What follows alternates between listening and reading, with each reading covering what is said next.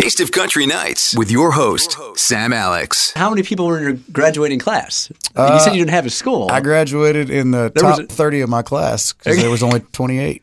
I went to Groveton High School. So did you apply to any colleges and like put in your essay? I was in the top 25 No, I thought class. about it. I thought about it. Now college was never for me. There was uh, some offers and and I tried, but I was trying to hold down a full time job and I was trying to go to college part time and rodeoing and I was the music stuff was starting to come about and hmm.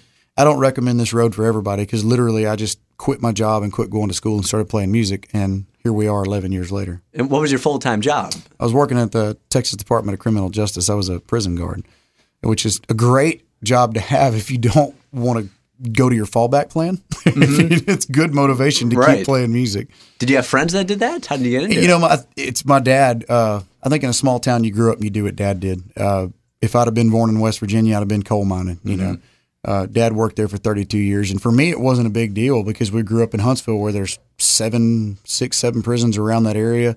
So it's kind of a that's your culture. When you, it's not a big deal. Right. it's probably the top employer. In uh, Yeah, area. well, and just benefits and retirement, and I never looked past that.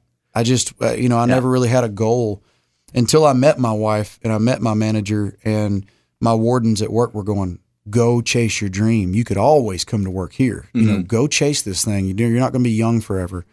And uh, we quit playing all the honky tonks and bars that we were in, and went to taking chances in bigger places. And it really hit me then that okay, I like this. This is a mountain I need to climb. You know, Yeah. I like climbing mountains.